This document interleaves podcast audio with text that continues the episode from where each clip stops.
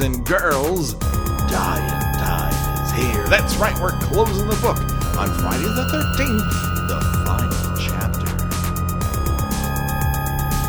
Greetings and salutations, Internet. It's your old pal Patrick Hamilton coming to you once again, hopefully, from Camp Crystal Lake or somewhere close by.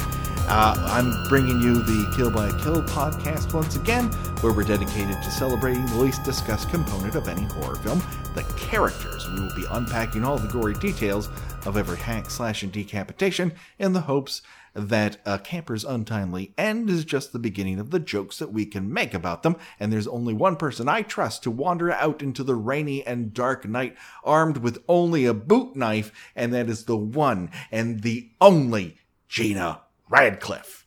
Hello, Patrick. How are you? Oh, I hope I'm so much better than I have been the last 15 times we've tried to record this intro. 16th is the charm, you know. Oh, Ned Ryerson? I can't believe it. You have not been introduced, you sit back down. Oh, this is Gina's time to shine. Okay. I just got to get a chance to tell you about my how I've been keeping myself busy since the last time we recorded. And how's that? I've been making stuff for the next annual Crystal Lake Craft Fair and Swap Meet. Ooh, I like it. You're crafty. Our audience may recall the episode before last. We talked about Jason's crafting abilities, how he keeps himself busy between killing new sets of nubile young adults. So I thought I would get in on that, make myself a little extra dosh, you know how it is. So I made a sweet shack sampler. Ooh. A coffee cup. You know how the personalized coffee cups are a thing right now? They're all the rage. It says, you don't have to be a backwoods mutant to work here, but it helps. Oh, that's be great for my boss. Right now, I'm working on a tea cozy that looks like Mrs. Voorhees' decaying head. Yeah, I like it. You know, the kids, they're really into the handmade stuff. You know, the Etsy's, the Society6's. I have...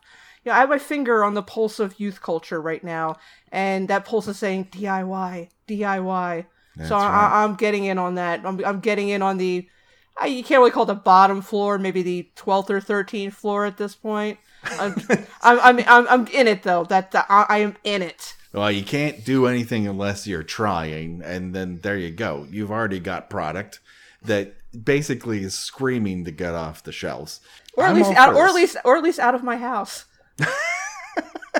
And you live in New York, so there's precious few spaces for all of that extra DIY stuff. Exactly. Yes. So here to help us close out yet another Friday the 13th movie, there's only one person that we can ask to come here and help close the wounds, as it were, of all the injuries that we have been inflicted with. It is the drunken master of the Alcohollywood Podcast, Mr. Clint Worthington. How you doing, Clint?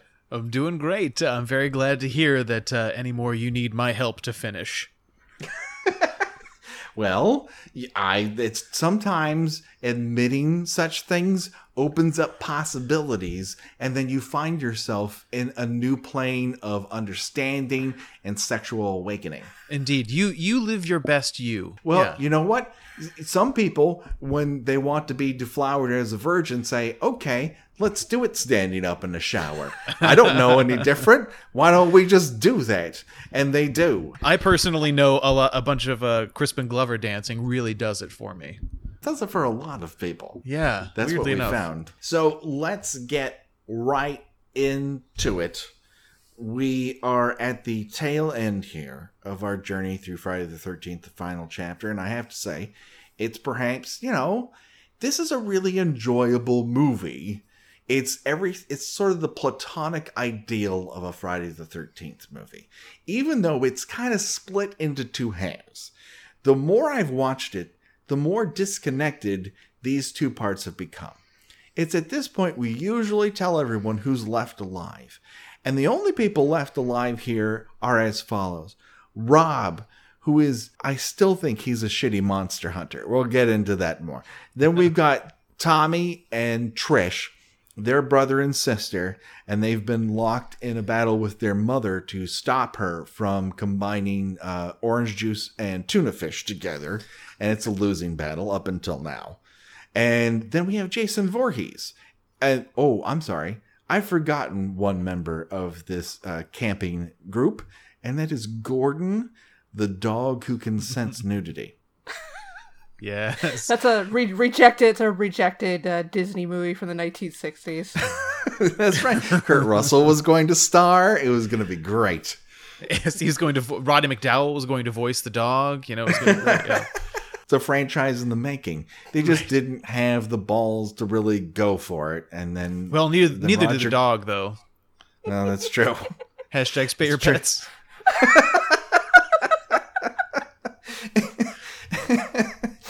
Oh Jesus! Yeah. So we're left with this group that's basically been separated from almost everyone else we've been talking about for the rest of the podcast. The Dead Meat Gang has officially reached their landing point of dead meat. Yeah, they are all dead fucks. in the most literal of senses. Yes. And therefore, we can kind of backtrack a little and talk a little bit more about Tommy and Trish and Rob, because we've mentioned things here and there in terms of like getting people from one plot point to the next. But outside of Trish's desperate need for juice at every moment and her aversion to pants, which I don't begrudge her. I didn't realize there was a fourth part to OJ Made in America. That's right. It all lands on Trish. Oh, she's, no. I guess he does have a thing for blondes. So. Oh no. Too soon? Is that too soon?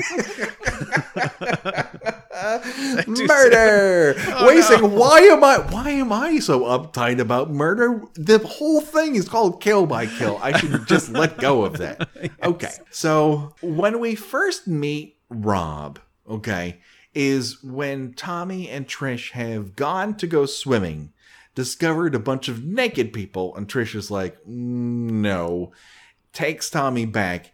Their car ends up failing after it's already started, and then they coast to the side of the road. Trish kind of nervously can't handle the fact that they've stopped, probably because she's read the newspaper upside down, that there have been many, many, many murders in the area, and her mom is nonplussed about it.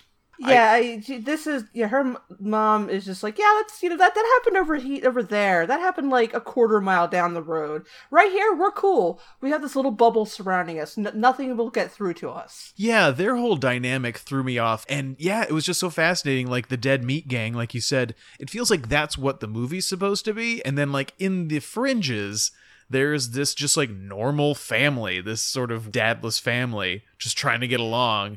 And so when you see those scenes with them early on, it's just so, it takes you out of it a little bit. Yeah, and the way that Trish sort of acts around Rob, I know the word thirsty could be applied to this, but I mean, she acts like he is the first human being they've encountered in weeks, and they can't. They're not that far from town. Well, according to Rob, he does not know that anyone lived this far out here. But they're on a fucking road. You can't be that far from civilization when you're right next to a lake. It boggles my mind the way this particular part of it is written as opposed to the Dead Meat Gang. And, like, they're an addendum. Like, the only reason Tommy and Trish and Mrs. Jarvis exist is for the third act of the movie. Otherwise, you could cut them out and you wouldn't know they were gone. It would just end with Jason walking away, having done his due diligence, as it were. Yeah, you know, if this were a normal Friday the 13th movie, that girl in the shower would have been the final girl. And she would have had to fight off. Yeah. That's what Gina said. Yeah. Oh, that's not a joke. That's literally what Gina said in our last episode. Great minds think alike. Indeed. Good save. Woohoo! But yeah, I mean, the whole thing, like, I just found a little puzzling that Rob shows up, and, you know, of course, there's the fake out where you see the shoes slowly approaching in the grass. He helps them start their car, And then so she's like, well, come home and meet my mother and let my brother take you up into his bedroom and show him around. And you know, it's like, wow. Slow down a little bit. He just helped you start your car. Yeah. And they're desperate for company. There's only, I mean, it's about a minute away from becoming a Tennessee Williams play. Just eager for a company other than their mother, both of these young people are. Well, I have not had a gentleman caller since the murders have been happening. I do declare. No, that's funny. I mean, if these movies have taught us anything, it's never underestimate the pure, strained sexual magnetism of a bland white guy in a flannel shirt. Oh, this is true. This is true. He has slightly more charisma than Rick from Part 3, but not much more than that. Well, Rick has a plan. Rick, when he says, I'll get you from point A to point B, he actually does it. Rick has a plan to get laid. Now, it doesn't work out for him, but that's more of a time management issue. And the fact that the person he's trying to seduce may or may not have been sexually assaulted, and he's oblivious to it. But outside of that, like, he can get hay up to the top of the BART. Like, there's things he can do. He knows how to use complex tools. That's right. Now, Rob, meanwhile, is wearing completely different fucking shoes from Jason Voorhees. Why do I know this? Because we've seen Jason's shoes many, many, many, many times before he shows up for that false scare. Secondly, Tommy, the reason their car fails, I don't particularly know, but the way they restart it is holding something metal up against the solenoid. Now, that's the connector between your starter and your engine, and I know that because I looked it up on the internet. Now, that won't stop your car, that connection, because once your car is started, it doesn't need to continuously start. So, anyways, he solves it with his tiny, tiny, tiny boot knife. It is a very delicate boot knife for a guy who's going after a backwoods mutant murderer. Hey, you know, he doesn't have anything to prove. I'm here to tell you, yes, he does. He has a lot to prove because he's going up against Jason. And according to him, see, this is the thing we're going to need to get into. This is the problem with both Rob and with Tommy. They've seen the two previous movies. Yeah. It's the only way they would know the information that they have, even though these events have chronologically only taken place within days of where we meet them all. Like, Rob has got this plan, like, hey, are there kids in the area? Are they here to party? Well, that's not necessarily Jason's go-to thing. Like, he just picked up on that vibe. Before, he was just killing people who got near Camp Crystal Lake. Now he's just like wandering about. He's like, oh, kids in a cabin? That's an excuse to kill people near Camp Crystal Lake. But he says it out loud as if this is a thing I've picked up because I'm a detective and I saw the previous two movies, like all of you in the audience, right, audience? No. People in the audience have seen those movies, but how does he know this information? Yeah, I love, my favorite part of when Tommy is looking through the clippings that Rob is carrying around. They show what looks like, I guess it's supposed to be an artist's rendition of what young Jason Voorhees looked like. And it looks like something you would find in a scary stories to tell in the dark book. Yes. Yeah. I mean, it's just this like blurred, monstrous image. And somehow he took enough away from that somehow he knew how to interpret that into how he made himself look when Jason showed up. Exactly. Like, how does when Jenny does her thing, it's been set up. Like, whatever quibbles I might have with Steve Miner as a storyteller, he at least sets up the idea that Jenny has an idea of what Jason could be, what he's experienced, how she can use her knowledge to figure out what makes him tick, and then when push comes to shove, she tries it and it actually works. I mean, she doesn't know that that's going to work, but she's in a bind. She's closed into a trap. This is a wild swing, and by God, it works. But Tommy, his sister goes, get the fuck out of here, Tommy. And he's like, okay, right after I'm done cutting my massive amount of hair. Yes. How did he have time to do that? It takes me 10 minutes to shave. That's just my face. I don't have that mop of hair on top of my head. Yeah. It's gorgeous. It should be in a GIF ad. And he manages to kind of shave down one half and then 30 seconds later is down the stairs, semi-bald as a cue ball. He looks like Cancer Boy from Brain Candy. Yeah. I wonder if they modeled it after that look. I could totally buy that. Yeah, for sure. Yeah, if we're talking about Corey Feldman, I do think it's very interesting that a cast member of Goonies does eventually end up killing Sloth by the end of this movie. Right? I think it's apropos. They just knock off the mask and he just looks like ugly Sloth. Like if Sloth... Yeah, see, I got more Toxic Avenger out of it than Sloth, but I could see that too. Yeah, I'm just trying to bring it full circle, Gina, with the Goonies connection. I'm sorry. Yes. And all you Richard Donner fans out there, and just a je ne sais quoi of the guy who melts in toxic waste in RoboCop, just a little bit. Yes, a smidge. Not the whole thing, just to add some flavor. It should be noted that Tom Savini did not design that mask. It was designed by the previous special effects team that walked off the movie. He came to fill in, so he did a lot of the kill gags and designed the end gag that's so awesome where it slices Jason's head off. Yeah, but he did not design that mask, and I think it kind of shows because it's hard to understand how he gets that much uglier from part 3. Right. All of a sudden, he's developed some wrinkle issues. Like, he really needs to moisturize a lot more in the previous 3 days. I don't know if that comes from all the, the hormones that are raging through his body after he went through the change of part 2 to part 3. I couldn't tell you.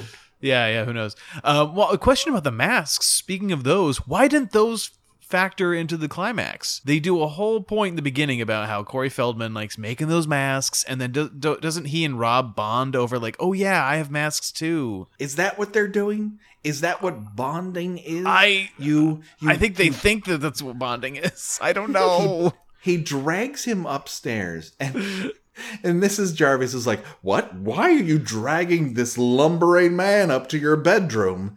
And Trish is like, it's okay. He's a man, and I would like him to take me away from all of this, Mom. It's fine. Yeah. I want him to take me away from Murderland to somewhere else. Is that okay? All he has to do is kill a backwoods mutant and, see some of Tommy's fucking masks. And then Tommy opens the door, and there's a look on his face that says, yeah, it's all led up to this. It's just kind of like that classic sort of thing where you have to impress your girlfriend's little brother. Something that I have had to experience myself. So, I mean, it's that part of that sort of bland nuclear family unit that they are as opposed to the teenage fuck gang. We have sort of surmised in the past that Tommy is an obvious nod to horror movie fans. Here's a person who might read Fangoria magazine. He's interested in monsters and special makeup effects, and that's the sort of like nudge, nudge, wink, wink. This is you, I guess. Yeah, and he has some sort of conniption over seeing a semi-nude woman, just across the way from his. Right. I mean, he's literally like almost screeching in disbelief and delight at this, as seeing boobs from about, 100 yards apace. Like, that is a very Catholic reaction to that scene. Yeah, he's like appalled. Guilt! Yeah, he's appalled and shocked and delighted at the same time. Yeah. I mean, that's, I would say, pretty much my first reaction to boobs, but the deal was that my first pair of boobs were in front of me, as opposed to pairing off in some sort of rear window situation that he's got going on. Yeah, they didn't make a whole lot out of the neighbor stuff besides that. Like, you'd think they would, if you're going to set up the situation, right, where it's a Friday the 13th movie with where the neighbors are main characters, that you'd do a little bit more with that, with the watching Jason kill the kids and all that stuff. But that's really mostly wasted. They're just like away while the teens get killed, and then they just come back for the climax. It sort of sets you up for something where you could where you could make it happen. I don't know if maybe they just rushed it into theaters after part three and like, we just got to kill this off. And here's two different scripts and let's mash them together. Do you know the story behind the actual screenwriting thing where the guy who directed the second and third movies, they just gave him a writer and director credit for it, or they tasked him to be the sole writer as well as the director. And he's like, I'm not a writer, but it pays twice as much, so sure, I'll take it. And then he just got his friend who is a screenwriter to secretly write the script for him. And I swear to God, this is all true. And they got in trouble with the Writers Guild for that. So like they would like clandestinely work on this script. So this is basically the product of a guy who never wanted to write the movie in the first place and his friend. So that's what we're working with here. And you wonder why women can't find work at the upper echelons of Hollywood is because of this shit. Well, Patrick, did you ever consider that maybe we just haven't found the right talent yet? That maybe if they were just good enough, they would get jobs. I know Gina's giggling with rage over here. It's a definitive rage. Justified scorn. Just a single rivulet of blood running out of one of my eyes right now. Right. Oh, Jesus Christ. Oh, Hollywood's a cesspool. It is. Yeah. It's terrible. Yeah. But it's the only way I fucking make money, so I gotta do it. Yeah, I haven't found any other steady form of income, so I'm just gonna plug away. Okay, sorry. It's just totally disconnected, the two different parts of this. Mm-hmm. And then they wander about in a sort of 3.5 minutes of dead air as Tommy manipulates various gags. I think he's just trying to be charming and please love me. Please. I need a male figure in my life. I'm so I just have nothing to do out here. Please. Right. I've played Zaxxon so many times. I can only kill so many aliens. My mom's about to give me that haircut. I really don't want it. And yet, at the end of this, he has no problem lopping off his own golden locks. And there goes all his magical power. It's all part of his master plan. Yeah, when winter's going to set in, they're not going to be able to explore the woods. What are they going to do? Right. I don't know. That'll be the only... They're already dressed for fall. I mean, they obviously don't have television. Otherwise, Mrs. Jarvis would know about the murders. So what are they going to? What are they going to do all winter long? They need Rob. Rob has to stay. Rob must stay. So we've got a beguiled situation, as exactly. You're doing here, Gina. I mean, if the movie had zigged rather than zagged, he would have somehow mysteriously gotten his leg broken. So you're kind of like almost a misery thing. Yeah, exactly. Okay. Oh, nice. I can see that. He plays nice with Tommy, as anyone would. Like, obviously, the kid has skill putting together this lizard man mask whose eyes move. Like, good for you, kid. Like, I can't do that. Good on you. And then a couple scenes later, we see Trish walking him out to him as he's going to wander off into the woods. And she says, yeah, my parents split up a little while ago, middle-aged crazies. And a little light went off. I had never heard of this term until like a week and a half ago on 80s All Over. There was an actual movie called Middle-Aged Crazies, and there was a country song called Middle-Aged Crazies. It's what they called... a midlife crisis before they decided to give it that sheen of pseudo-psychology. Notwithstanding, she says, yeah, I just really hope they get back together. And Rob's response is, yeah, I do too. What stake do you hold in this, Rob? Why do you care? Why don't you can express that, like, I hope you get what you want sort of thing in a way like, yeah, that would be nice, not... Yes, I wish for them to be reunited as well. It's like, slow your roll, pal. I want to be able to ask your father for your hand.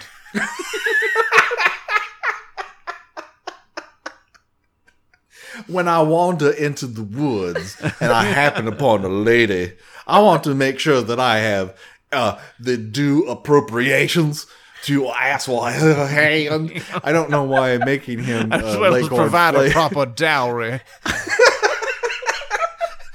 All I have is in my backpack. I have this but humble machete.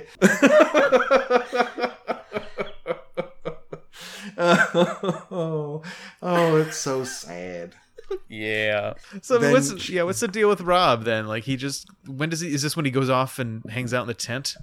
Yeah. So he goes to erect his tent because this is his master plan. He has given them the false impression that he's hunting bear, which is a bad lie. Then, because who the fuck hunts bear in New Jersey? That's just not something that happens. It's not something that happens most places. And then he does his pseudo Columbo bit where he's like, is there any kids, partying around here? Real sneaky. Like, I need some place to peep on. You got it. I heard from a friend, you might know him, Crazy Ralph. He said there's lots of windows around here to peep in on people. You got any kids partying? I'm really in the mood for a Zima. You know any teens that are partying around here? They could hook me up. Maybe maybe a Seagram's Golden Wine Cooler. Yeah. I got a hankering for wine cooler that only a teen party can satisfy. You know of any that are popping off right now? Oh, and one more thing. Do you know of anybody who's icing around here? Do you know anyone who's keeping it dry? Why ask why? You know that fad among the teens of 20 years from now. I've heard tell of a dog, a sort of party animal, if you were. Have you seen it? Its tracks are low to the ground, but you can see the drag marks of its Hawaiian shirt as it goes. Oh. So, this is the number one podcast for appealing to the youth of today. Yes. Only the freshest pop culture references abound. We are quite hip. That sonic boom you hear is the sound of every millennial going, fuck that, old man. All at once. What are you talking about? We are lit AF. Oh boy. Anyway, back to Rob and his Jason hunting scheme. Watching those scenes, it made me feel like I was watching a Supernatural episode in reverse. Or like the other side of a Supernatural episode where like these are the people that the Winchesters would come in and like try to help, but no one would listen to them and they would all just end up getting killed. Or he's the first murder that sets up like, oh, he was onto something. Look at his diary. He's after this mutant hunter. Luckily, we have lots of weapons in our trunk. That's a good thing because this guy has murdered a lot of people. Okay, you grab 13 shotguns. I have a mystical knife. Let's go after him. Like that, you're armed. He's got a flimsy, very slight boot knife.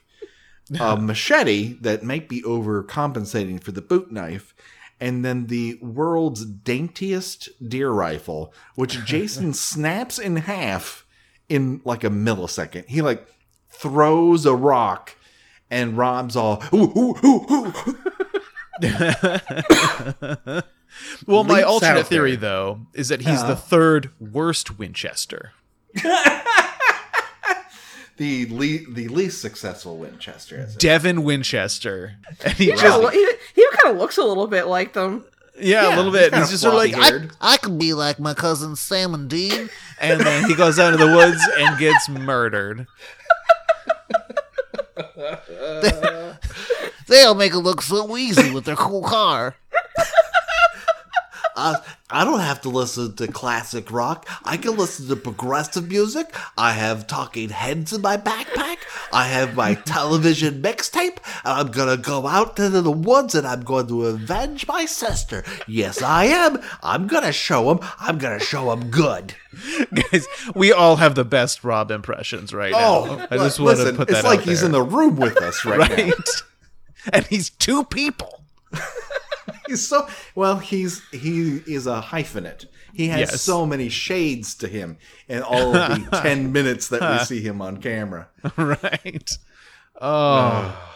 I didn't think we would have this much material on Rob, but it's really blossomed. I think we've had to manufacture a lot of it. Let's be clear. So yeah, he gets his whittle gun snapped in half. No, so he's only left with that machete. We go through a lot of different scenarios with people trying to lose their virginity and failing, and the British twins failing to murder everyone in the house as they had planned, and all the stuff that we've already covered in our podcast so far. And then we cut back to Tommy and Trish on their way back from pizza or bowling. I don't know where they've gone. Do you know where they've gone, Gina? Why did they disappear?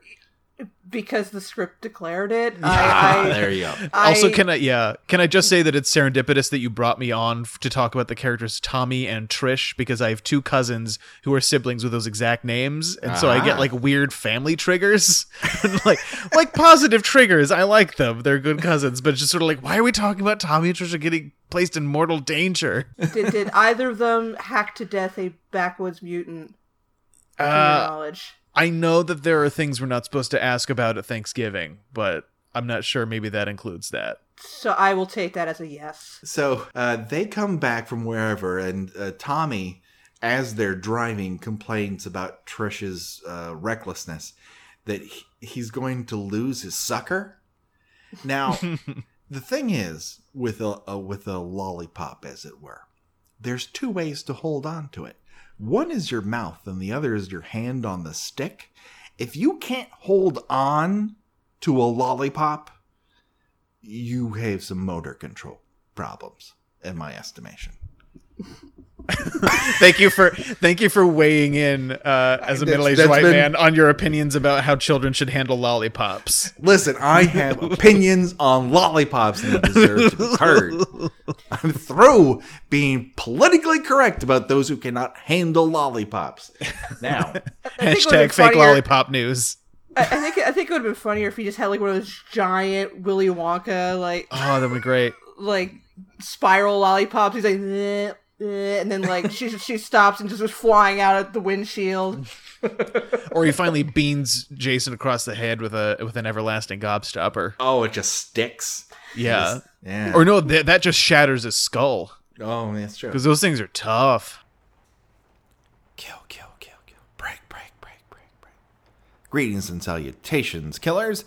It's your old pal Patrick, just breaking into the action very quickly to let you know that you can head to eartrumpetaudio.com to find all the other great shows on the network. We've told you about them in the past, but let me tell you, there's some great stuff on there too that I want to direct you to specifically, and that is Pet Cemetery and Please Don't Send Me to Outer Space, both of which are our movie podcasts, and The Realist. Hey, that's another one. Another great movie podcast on there. These are great shows. They're all great shows. But if you're looking for more movie stuff, there's some great stuff on there. I'm telling you, check it out today. And if you want to find out a little bit more about our horrible monster hunter, Rob, let's say you want a different perspective. I would like to, focus your attention over to Blumhouse.com. Rob G over there from the Shockwaves podcast. I'm sure horror fans are aware of him, but he's a writer over at Blumhouse, and he does a column all the time where he respects, #respects, various horror characters, and wouldn't you know it, just the other day he wrote one for Rob. So if you think we're a little harsh on Rob, maybe you want a different perspective, I would send you over to Blumhouse.com and check that out. And also our good friend Brendan Klein from the Scream 101 podcast. He is writing over there right now. So check out his stuff. Give him some clicks. Why not? What do you have to lose? Anyways, I also wanted to give some shout outs to people who have been giving us lovely reviews on iTunes. And in fact, our old pal, Ben Varkentine. It's twice I've maybe pronounced that properly. Wrote us a lovely review on iTunes. And of course, as we have said, You write a review on iTunes and you tell us what your favorite kills are. We'll read them here on the air. And of course, he puts the spotlight on Jason's death scene from the final chapter, which we're about to talk about. And he calls it the scariest movie and the scariest Jason. Absolutely correct. I mean, his head just slides down the machete till it comes to a rest.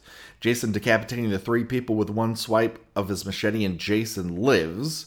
And Melissa's axe to the face in The New Blood, which also has the best Jason makeup. And that's absolutely true. I don't think that makeup gets nearly the amount of love that it should. I think that is fantastic makeup work in that particular edition of Friday the 13th. Anyways, thank you so much, Ben.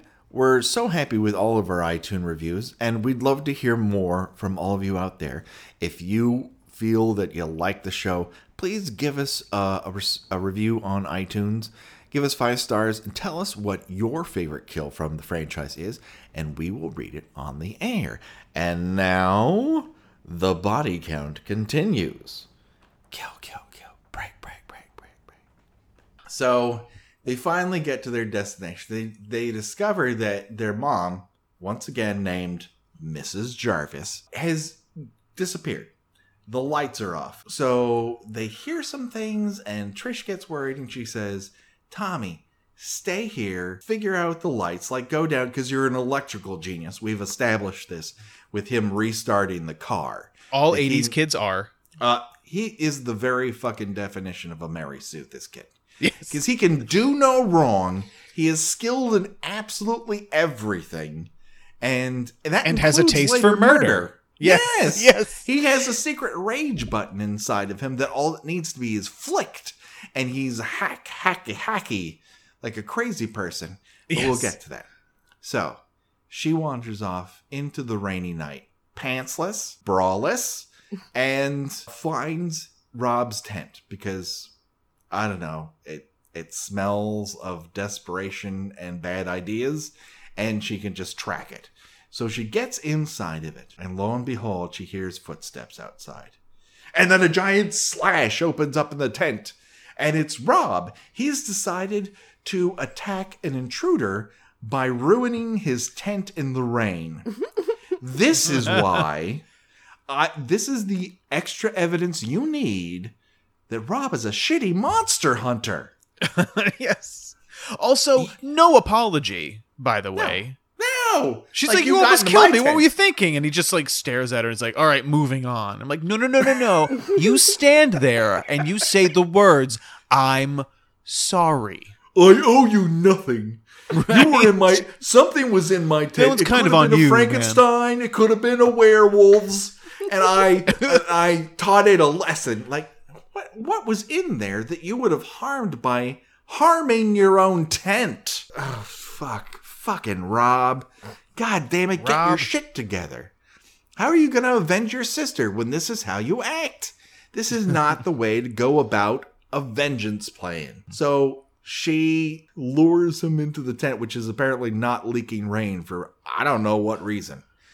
And then they tell each other a tale where he's got all these newspaper clippings, including the one that has a drawing of an artist's rendition of Jason at the fair. All it's missing is Jason on a tiny car, or like, hey, Jason, you like balloons? Not particularly. All right, here's a big bouquet for you. And he's floating away on them. It's the only thing missing out of that drawing. And he spins the yarn of everything we know up to this point, which is Jason drowned, but then they couldn't find the body. And then he hung out in the woods to watch his mom die. And that gave him the idea, I should start killing people. I have my purpose. And so he waited 5 more years, found some people to kill, including Rob's sister. Then just the other day killed some more people. And now I'm here to solve everyone's problems. And that suddenly clues Trish into the idea, oh, shit. I left Tommy back at the house next to the Dead Meat Gang that you warned us about. And they take off like a bullet in the night. And then what do they do? She returns to the house and immediately leaves him alone again.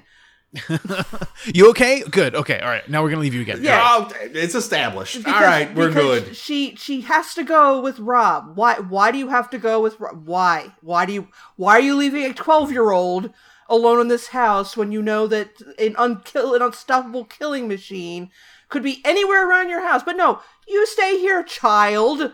I'm going to go follow the grown man to this other house. I was waiting for it to turn to Home Alone.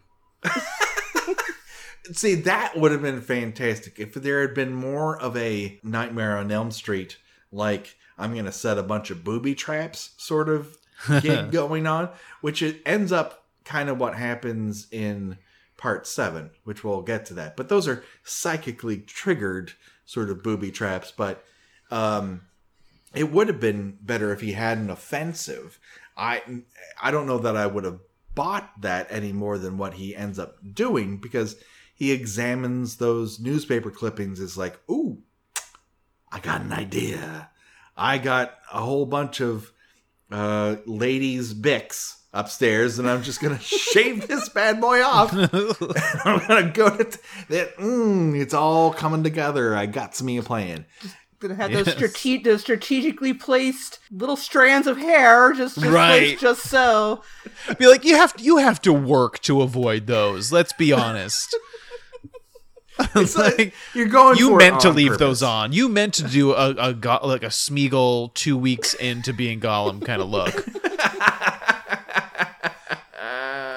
It's like three minutes into Return of the King, but not 4 minutes into Return of the King. He had to leave just enough so that if he goes to Jamaica after this, he can still get braided by the beach. That's right. He needs to get real Irie. Otherwise, you don't feel like you've gone to the islands. How are you going to tell your office mates, I went to Jamaica, unless you come back with the braided hair? Yep. No. Yeah. So it's an experience. You have to do it once. So, as Gina said, Trish is like, I gotta make sure that this shitty monster hunter is okay. I'm gonna go with him. I figure you're fine. And they go to the Dead Meat Gang's rental cabin, and they don't discover much. Once again, Jason, very astute at cleaning up. We get to see both sides of Jason here, as we discovered the last time we had Clint on. There is Jason Voorhees interior decorator and Jason Voorhees exterior decorator. Interior's very cleanly. Exterior likes to do wild things with bodies. Yep. Yeah. Doesn't he like hang Crispin Glover in a sort of cruciform out on a doorway? Yes. Yeah, I'm trying to wonder. I'm trying to figure out what point he did that. Where because it doesn't seem like it's very long between when Sarah dies and then when the climax occurs. So at what point did he hang this kid up and nail him onto a door frame? And what was the point of that necessarily? Because most people can squirm by it. I mean, he has to like rip it off to get by, but he's a giant hulk of a man. Trish squirms by that no problem. So if that was his idea of like, this is a blockade that nobody can get through, go back to the drawing board, Jason Voorhees. Well, it's just also like all these displays of dead bodies are very strategically placed so that the only way they can have that effect is if the person after them goes through the house in a very specific pattern, you know? Right, and that goes back to how it's evident that apparently that Jason has a preternatural ability to know and anticipate how people are going to enter a house, what rooms are going to go into, you know, what doors are going to open at what particular time, but yet he doesn't appear to know how to operate a doorknob.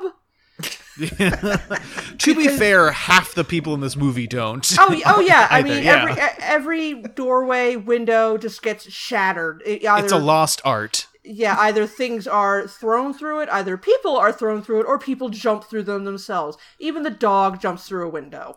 Yes. Now Gordon re-enters the conversation here as Gordon tanks off for the Dead Meat Gang's house.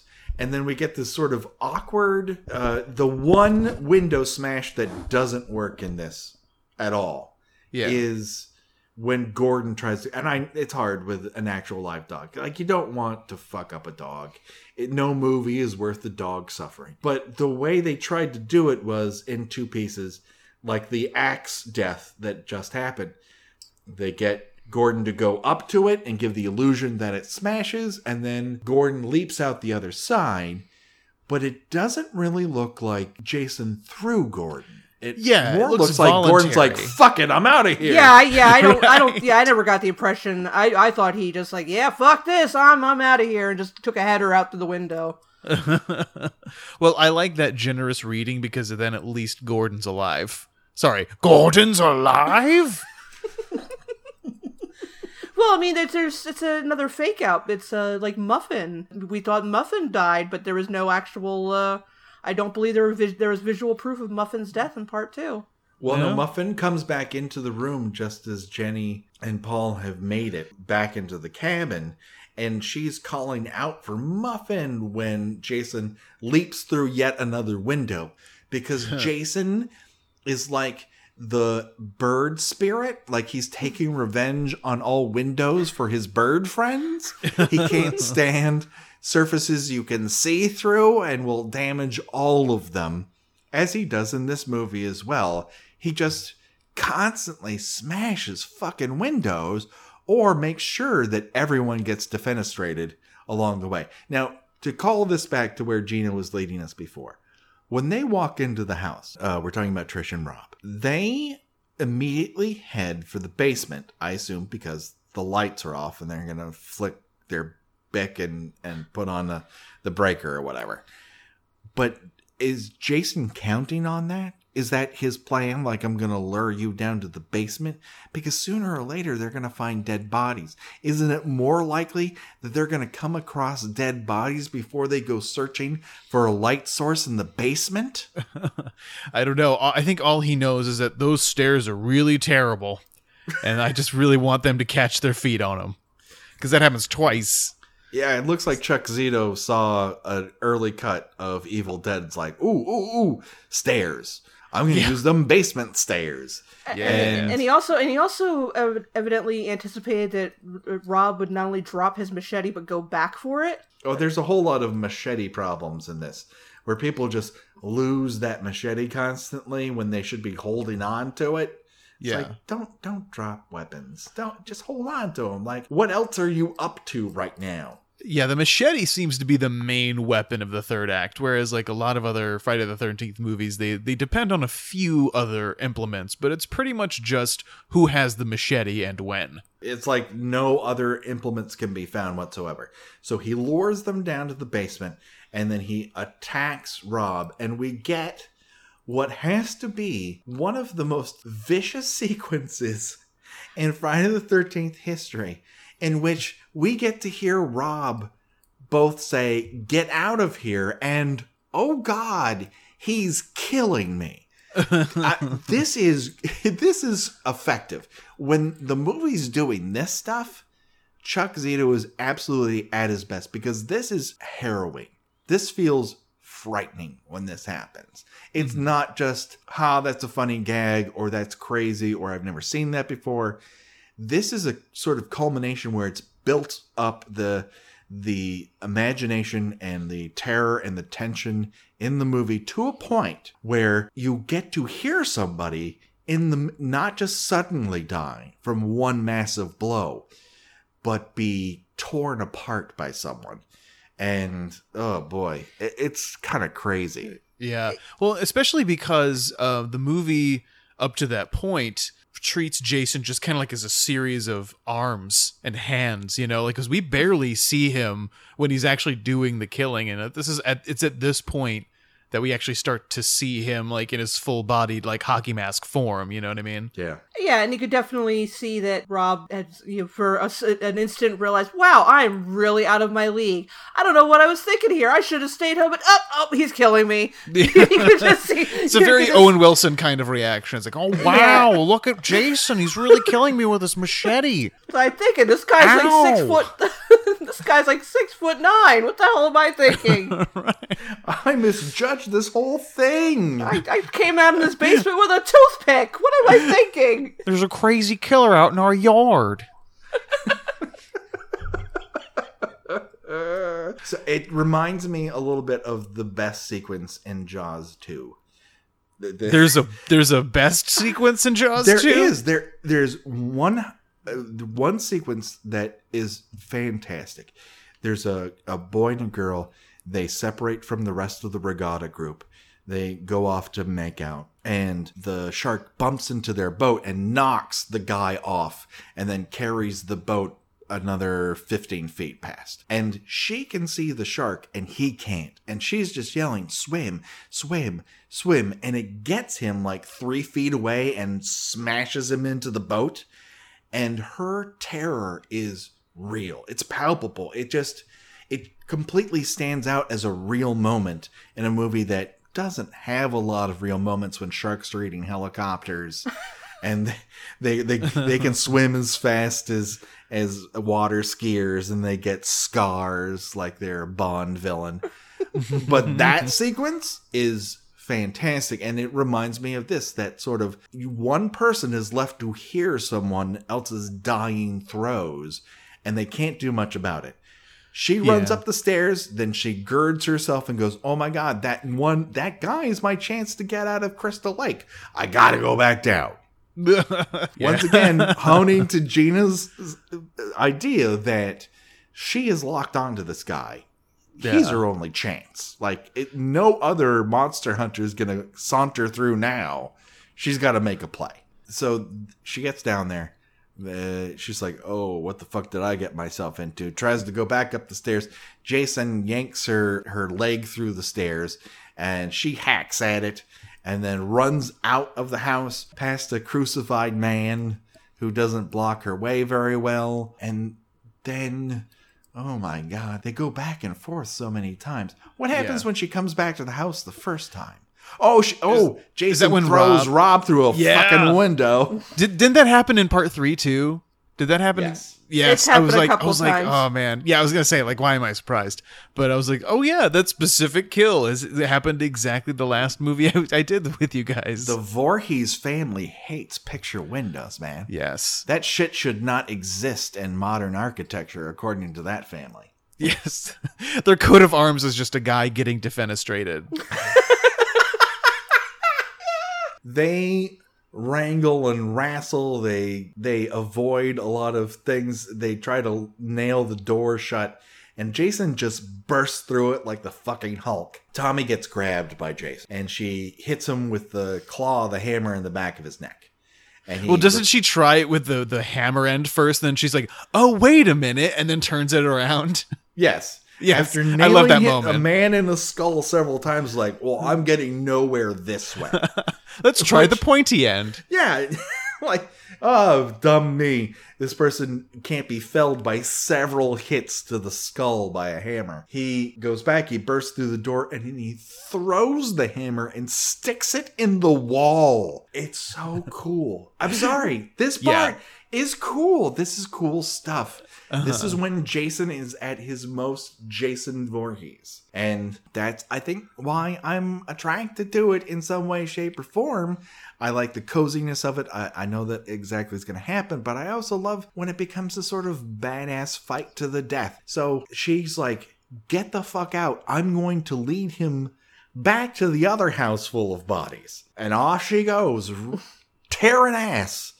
Across a muddy field. You got to give it to Trish. Yeah. She does everything in her fucking power to kill this guy, lead him away. I mean, yes, her thinking is faulty when it comes to Rob and leaving her brother behind. But at this point, she's like, I'm going to lure him away. We know that this crazy person is here. Take off in the other fucking direction. And he's like, ooh, I got an idea. And shaving cream. A phrase I used many times in my youth. I'm gonna wait till Jason falls asleep, and then I'm gonna put shaving cream in his hand and tickle his nose, and it's gonna be awesome. Yeah, you should have seen the look on his mask. Not much changed, but underneath, I'm guessing a lot has. I knew. Yeah. We all knew. We knew. Yeah. So she tears off for the other house, gets up to the second floor. He comes up there, and she's like, "Ooh, I miscalculated the floor plan up here." Looks at a window and is like, "Well, if it's good enough for the goose, it's good enough for the gander." And launches herself through the window onto a balcony and then onto a very soft, muddy ground. So say, if it's good enough for the goose, it's good enough for the Gordon. Exactly. She saw one last unbroken window and thought, well, that can't stand, and just like for some reason I thought it was the same window and there's just like a Gordon shaped hole in it, and she's like, I've got an idea. Like Gordon is Daffy Duck and he just went out through a wall. Yeah. It makes about as much sense as anything else. And while that stunt isn't as good as the Tina stunt, where she hits the top of the station wagon, again, this is the thing where this movie steps it up with practical stunts. Why don't more horror movies use practical stunts? Because that adds a whole element to this that it wouldn't have otherwise. It's like, oh, I'm so desperate, I'm going to do this crazy-ass thing. And then you get to see it. And it adds, not to put too fine a point on it, impact. It's true, but at the same time, I do agree it's a fun stunt, but I do remember seeing like the foam padding on her back that's like supposed to look like nude stuff with like her underwear, and it's definitely just like this blocky padding. So at the same time, I'm like, okay, I know what's going to happen here. But I mean, I do agree the practical effects are really fun, especially with that kind of homespun, these like Tom Savini productions where it's this homespun rubber stuff. There's like a kitschy sort of homespun quality to it that I really like. And so she manages to get up and wander back to this old house for what feels like the umpteenth time.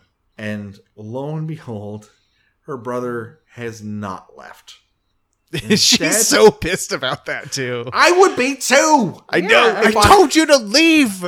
I would be on fire. Flames up the side of my face, man. If I'm like, I'm going to lead this crazy killer, and then I manage to come back alive, and you're still there, and all you've been doing is shaving your head. Fuck you, Tommy. Fuck off. Do you want to get murdered? Because this is how you get murdered. Yes. But yeah, and then they end up going to the basement, right? Eventually, or no, the bottom floor. I forget where they are at the end. Tommy runs down the stairs and does his big gruesome reveal that he has shaved his head and given himself dark circles under his eyes, because apparently, that's what I've gleaned that Jason looks like from this series of newspaper clippings and this blurry pencil drawing. How did he know that would work? Yeah, this is. I feel like this will distract him. I feel like it's important to point out that this is the second time that Jason has been distracted by someone pretending to be someone who's close to him. This time himself, which is sort of kind of deep and philosophical for a slasher movie. And yet it really doesn't make a whole lot of sense. Like, the only way Tommy would have known to do this is if he had dipped in to a screening of Friday the 13th Part 2. Because there's no way that this information was contained in those newspaper articles where Jenny's like, you know how I got him? I pretended to be his mom, and the motherfucker fell for it. That's the only way he would know this information to try. So, yeah, he just wanders down the stairs in sort of Uncle Fester cosplay. and he's all like, remember? And it's like, what is he supposed to be remembering? It's like, the 5th of November, Gina. And it's like, God. It's like, Jason, I just want you to stop for a second.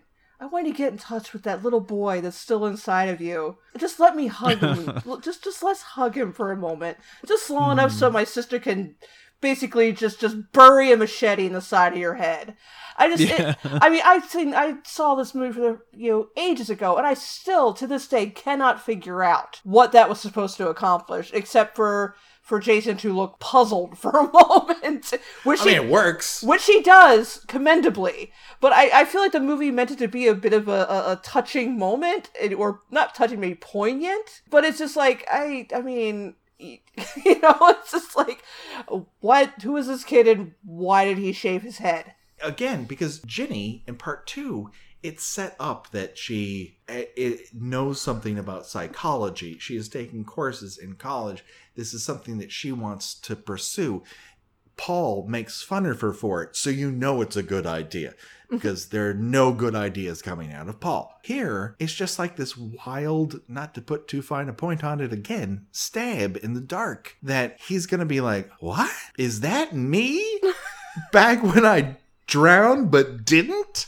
And you're like, why the fuck are we bringing this up again? I understand that they wanted to call that back a little bit, like, oh, it's George Lucas and everything rhymes or whatnot, but I don't get it. And then they share some sort of mystical energy where they touch each other's souls. Yeah, we'll get to that because I had things to say. Yeah, he distracts him long enough for Trish to take a wild swing. She clips him, knocks the mask off, and then we get that reveal of now Jason, who's gone a little bit California raisins. I love you, Chunk. And she immediately looks at it and drops the machete like, no, I want no part of this. It's a big nope. It was this was one thing before, but now that I've seen your face, I'm gonna melt here. I don't know why she becomes that Friday the 13th trope all of a sudden when she's been a legitimate badass doing the best she can up until this point, but she would just... He's pretty jacked up. I mean, that's a face that can stop a clock. I mean...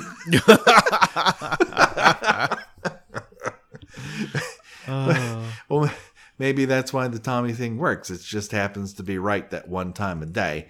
Yeah, up until this point, like, she's done some serious damage. She sliced his hand right in fucking half, which is super gross. Yeah, that was great, though. It doesn't seem to bother him so much, just like all his other injuries.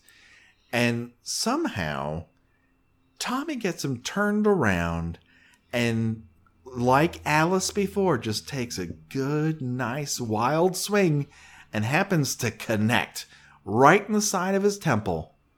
He falls to the ground on his knees, and then drives the rest of that machete to slice off the top of his skull. Oh, that's fucking gross. Yay, Tom Savini. Hooray. Yeah. This is why I brought you here. When I rewatched it, I was like, oh, yeah, that still holds up. Okay.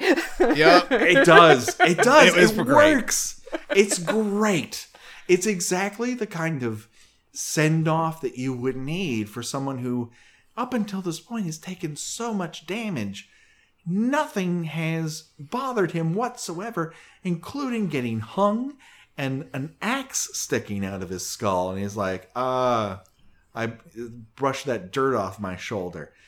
This is one of those things where you go, oh, he's not coming back from this. They went out of their way to give him some sort of send-off that is both memorable and definitive. And then Paramount's like, yeah, maybe we'll start making more of those. You know, we said final chapter. How about a new beginning? Yeah. I mean, yeah. Right? And in the meantime, here's the thing that bothered me about Tommy's, like, turn to the dark side that we should all be worried about. Like, are we worried about this? Like, that's exactly how I would react to someone who I need to be sure is dead, because we've thought he was dead like 2 or 3 times before, and he's gotten back up to kill again. Yeah, he drowned and then magically came back to life and lived in the woods, which is non-fucking-sensical. So not much will kill this guy. You have him down. Everyone else just kind of saunters away at that point, like, good enough for me. And he's like, oh, fuck this. I'm going to chop the hell out of this person to make sure they don't get up. Yeah. And why the fuck not? He's just, for all you know, you don't know where your mother is. He just almost killed your sister. He doesn't really know about Rob. Well, I guess he does know about Rob because Rob got thrown through the fucking window. Yeah. It's evident that this guy, it does not want to come over for tea. And he just goes to town on him and like, I'm cool with that. I'm just cool with that. Yeah, you know, I don't have a problem with that so much as the very end when you kind of get a sample, just a taste of the stupid turn the rest of the movies are going to take. You know, when they're hugging, and then at the last moment he just gives this sinister glare at the camera, like, "Oh no, he got a taste for blood, and now he likes it." And it's just like, what's the takeaway from that? I mean, part of me wonders if they at that point were thinking ahead to what will be revealed in part 8, and that he can in fact pass on his evil spirit to other people. and it's a really, I don't know, I'm not gonna say it diminished the quality of the movie. I just felt like it was a really silly, it was pretty much almost the equivalent of putting the end question mark. You're exactly right about that. You just nailed it. That is exactly what it's trying to do, is put the end question mark on it. And it's kind of like, I don't know. I can see that they want to backdoor it. They just want to give themselves an out, just in case this does well enough. And, you know, they're like, okay, like, let's do it. Like, let's fast forward until Tommy's a teenager, and let's put him into a mental institution in the middle of nowhere and have a crazy ambulance driver go after. Yeah, and that's the strange thing is that part 5 in no way even set it up to that it could possibly be Tommy. I mean, not that it would have been, but it's like, well, we have this setup that he immediately snapped after you turning this, you know, monster that threatened his sister's life to hamburger, and then they didn't do anything with it. It's very, like I said, I don't want to say it left me on a sour note, but it seemed a little silly. Yeah, as well as just incredibly impractical. Like I said, the moment that in horror movies when a character enthusiastically chops a villain to death by saying "die, die, die" is usually treated as like this practical comedic bit a little bit too, where if they're just going a little bit overboard to make sure if Thread is dead, that's fine, they're just being overzealous. But here it's treated like, you know, he's gonna grow up to become Elliot Spencer or something. Yeah. Well, the original ending for this, it should be noted, is different. In the original ending, we get a sequence in which Trish wanders upstairs to find her dead mom in the bathtub. We then see a figure lurking behind her in the hockey mask yet again. And you think, that might be Jason. Oh, that might be Tommy. And then Mrs. Jarvis, her eyes go white, just like in The Prowler, and she leaps out of the bathtub. What? Sort of. They try like every ending all in one. Oh, like, no. We gotta have a person in water. We gotta have Jason come back. They try that Carrie ending yet again. Mm-hmm. And I think it's evocative, but everyone said, "Oh, we can't do that trick again. It doesn't work. It doesn't make sense." Yeah. And so they did as Gina said, the end question mark ending. And it's just not quite as satisfactory as endings have been up until this point for the franchise. And this is like the most number of people who have lived by the end of a Friday the 13th movie, right? Well, I mean, if you count Gordon, that's 3. But we don't know what happened to Paul in part 2. So he could be dead. Gene and I personally both hope that character is dead. But... or maybe it's just me. I couldn't tell you. But, 2 seems to be the most. And so this is kind of harkens back to they want some sort of gotcha at the end. And this just doesn't work as well as the other surprises do. Yeah, for one thing, for me, strictly on a personal level, I don't find murderous children to be all that scary. I mean, in a sense, like Damien Fine, you know, sinister children are creepy to me. But, you know, a kid chasing an adult around with a knife or just giving him a murderous glare is just, I don't know, that seems very hokey to me. And I just, I didn't get any sort of chill, like, uh-oh, he's gonna take over the mantle. I just like, look at this twerp trying to make a bad look at the camera, you know? Right. Like... It kind of strikes me as like Corey Feldman hadn't quite learned how to not look at the camera. Exactly. Like, oh, don't look at the camera, honey. Like, yeah, like freeze frame on that mistake. Lead into it. Come on, Corey, give him a bad look. Give him your tough guy look. You've got a license to smolder. Oh, I'm crying now. Aww. Oh, boy. So this, once again, we reached the point in all of our podcasts where we have to choose our own death venture, guys. And our choices this time are, do you want to die like Rob? Chopped to death, not quite quickly, knowing that you're going to die, and even saying it out loud several times to a person you want to get the hell out of a rope.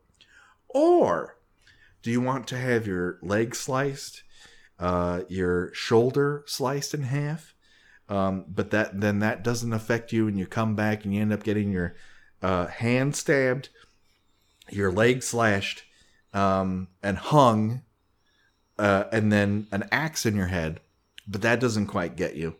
And then you get your hand split open. You get hammered in the head, both with the blunt and the stabby end. You get slashed in the face. You get your arm hacked. And then finally, a machete in the side of your temple, which you then help take the top of your head off. Your choice. Gina Radcliffe, I look to you. Oh, definitely the latter. I mean, there are not nearly as many sad deaths in the series as Rob. I mean, he tries. He is a zero of a hero, as it turns out. But I just it's just a sad way to go. Whereas, just I mean, taking a machete to the side of your head, that's fucking badass. So I'm gonna have to take that way out. Okay, I could dig it. Clint, what do you say? I think I may actually go with Rob's form of death just because I do like to make a big spectacle out of everything and make sure everyone around me knows what's happening. So I would be sure to be shouting that from the rooftops. I don't know if you guys are noticing this, but I appear to be getting slashed to death right now. Please tell everyone. I mean, that is my decision too. Let's make this unanimous. Rob has the kind of death where he gets to shout about how awesome it is that he's going to take one for the team. Yeah. I'm dying for you. Live your best life from now on.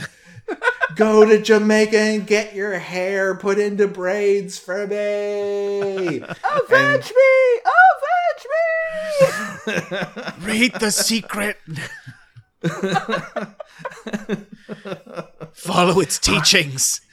Harness the power within. Ah! Yeah. It's unanimous. It's 100% Rob. There's no way I could take that kind of Jason level damage. So, unfortunately, this brings us to the end of the final chapter. Oh. It's been so good, but like all great things, it probably has to end because that's where new beginnings happen. And, folks, we're going to race. And I mean race. Through the new beginning. I mean, we are multiple deaths every episode. We're just going to take TCB in it. Every single episode. So that we can get to the other side where fun stuff happens. But before we do that, Clint, why don't you tell everybody where people can find you and your podcast? Sure. So my main gig is I'm a podcaster for Alcohollywood, which is at alcohollywood.com, which is a weekly film review /cocktail/drinking games podcast. We also just recently launched a spinoff of that called Alcohollywood on Tap, which is just me basically cashing in on my press release screenings and talking about new releases. So and that goes out every other Friday. So you can find that at alcohollywoodontap.libsyn.com. But all the major stuff is on alcohollywood.com, and I'm on Twitter at alcohollywood. Yes, people, you should totally listen to this podcast. Not only are you very funny on it and bring on great guests, but you also have great drink recipes that people should be paying attention to. It's just fantastic stuff. Oh, Gina, where can people find you on the internet? I write about 70s and 80s television at tuneintonight.wordpress.com. Alrighty, folks. If you want to reach out to us, there's a couple ways to do it. Email us at gmail.com, at killbykillpod@gmail.com. And then on Twitter, we're at killbykillpod. Once again, if we would ask you from the bottom of our heart if you can rate and review us on iTunes. If you tell us what your favorite kill is from the Friday the 13th series, we will read it here on the air and tell everyone about it. And it would help us get out to more people and expand the podcast, and that's what we really need to do this year. We need to break out wide, and that is our main goal. And then we'll just offend some cast members of Friday the 13th Part 3 while we do it. But we'll talk about that in another episode coming very, very soon. Until that time, everybody, this is the Kill by Kill podcast. Bye-bye. Bye. Bye. Kill by Kill is produced by We Write Good and is intended for entertainment purposes only. Friday the 13th is owned by Paramount Pictures. Jason is owned by New Line Cinema. No infringement is intended. Kill by Kill logo was designed by Josh Hollis. Visit him at joshhollis.com. The Kill by Kill theme was created exclusively for us by Revenge Body. Get the whole track and much, much more at revengebodymemphis.bandcamp.com today.